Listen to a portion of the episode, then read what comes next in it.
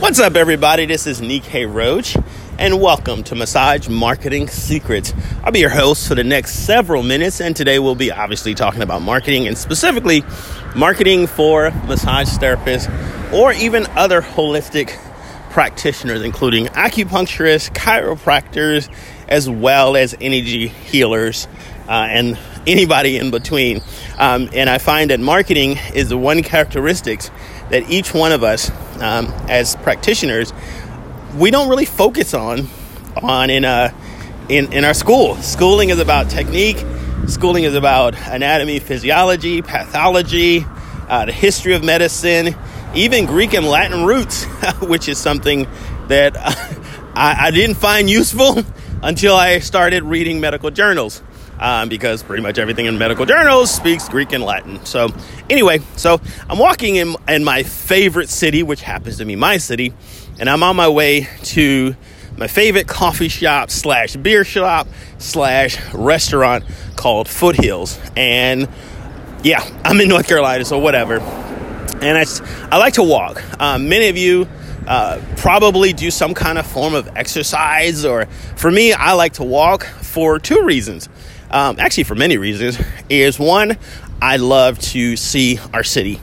And whenever I visit any other city, more than likely you'll see me walking the city as opposed to driving as much, you know, because you miss so much when you you drive or you're on a train or you're on a bus or or even an Uber.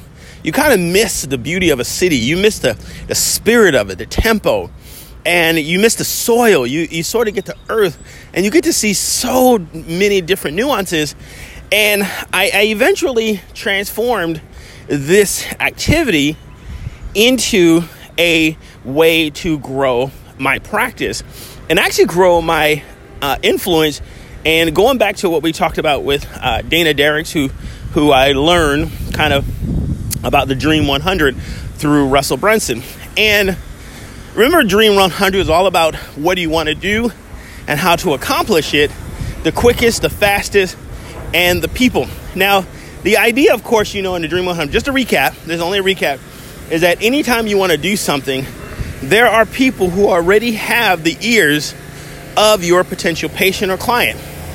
That's why I always encourage every one of our students and anybody I come in contact with in holistic arts to tell them look at potential partners or collaborators inside of your community who already have the ears of your potential customers. And chiropractors, physicians, psychologists, psychiatrists, even teachers already have the ears in some cases. So if you're working with children, who's already working with children and parents? Think about that. If you're looking to work with parents or you're looking to work with children, if you're a massage therapist or maybe a chiropractor or even an acupuncturist and you want to work with children, you go to where where children are, you know are synonymous. What business works with children? Think daycare. Think anywhere in that case. And I know it's a round around robin, but back to walking is I learned through a meeting that I had with Dale Folwell about walking meetings. And this is another form of Dream 100. You find people that you want to work with, that you want to have fun with, who make your business exciting, exhilarating, you know, beneficial on so many levels, and you, you sort of target them. And eventually you ask them for a walking chat. Now, Dale Folwell, who is who was running at the time for our lieutenant governor of the state, I met him through another friend and eventually we became friends and we referred different projects back and forth to each other. Now, he's now the Secretary of State, and though I don't run in the political arena so much, it's nice to have a seasoned politician that you can call on to ask for counsel. The other side of that is it's nice to have somebody who, if you have somebody who's in trouble, to get a politician to help you out. Now, bring this out one of my friends that I've talked about before, my friend uh, who's serving life sentence, is looking to get out.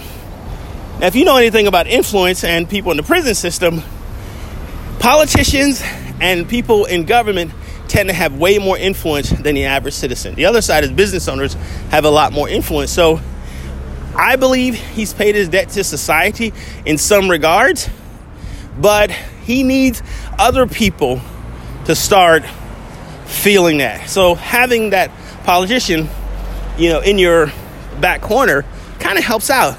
And that's the importance of doing these walking meetings. Is that walking meetings you can discover what a person is really like.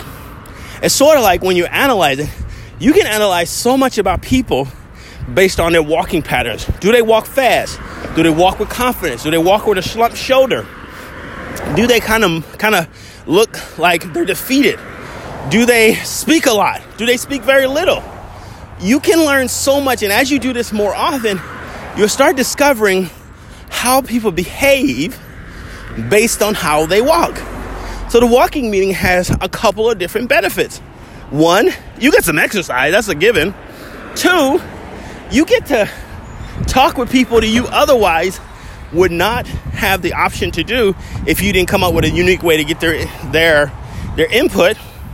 And three, you get a potential patient or customer, or more importantly, people who can refer business to you. So think about it. It, it only requires a couple of tools. One is you. Two, another participant willing to walk with you. Three, you have to have an amazing ability to ask questions that is going to that is going to get the other person to show their real self. Okay? After you've been on a walk for somebody for about 20 minutes and going into an hour, usually these about an hour long, you'll find that by the end of it, you'll know so much about that person, what makes them tick. Because when you sit down in a in like a face-to-face meeting with someone, there's a lot of a lot of stuff, a lot of masks we like to put on, okay? It's just something we do when we're looking directly. But when you're walking with somebody, you're not really looking at their face all the time. You kind of look forward when you're walking and you kind of glance at their, their face. That gives the person an option to really show who they really are. You know, I remember watching a martial arts movie, which I also like too, outside of The Godfather. And there was a, a movie, and I can't remember exactly who it was. Um, I think it was Jet Li or somebody like that. It says, You don't really understand a person until you fight them. You know, it was through martial arts, how they fight, how they approach. Were they more defensive? Were they more aggressive? Did they, were they more measured? Did they use your force against against yourself or did they use their force? And it was in that quote that I realized in walking and watching people walk, you can learn so much about them. And you'll find that after a while, if you do maybe one or two of these a week, that you'll grow your practice. And here's the final part. This is really, really important. You might want to write this down. Send a thank you note with them. Okay? You have to get the address somehow. If they have a business card, get it. If not, put it in your phone and send them a thank you note. You take your connection to a different level when you send a thank you note. Then, when you stop by their office and ask for what you really might want, they feel more open because you've disclosed a little bit more about yourself and what makes you tick. And they know, the other person knows that you know who the real person is. And it's sort of like a friend when you go stop by.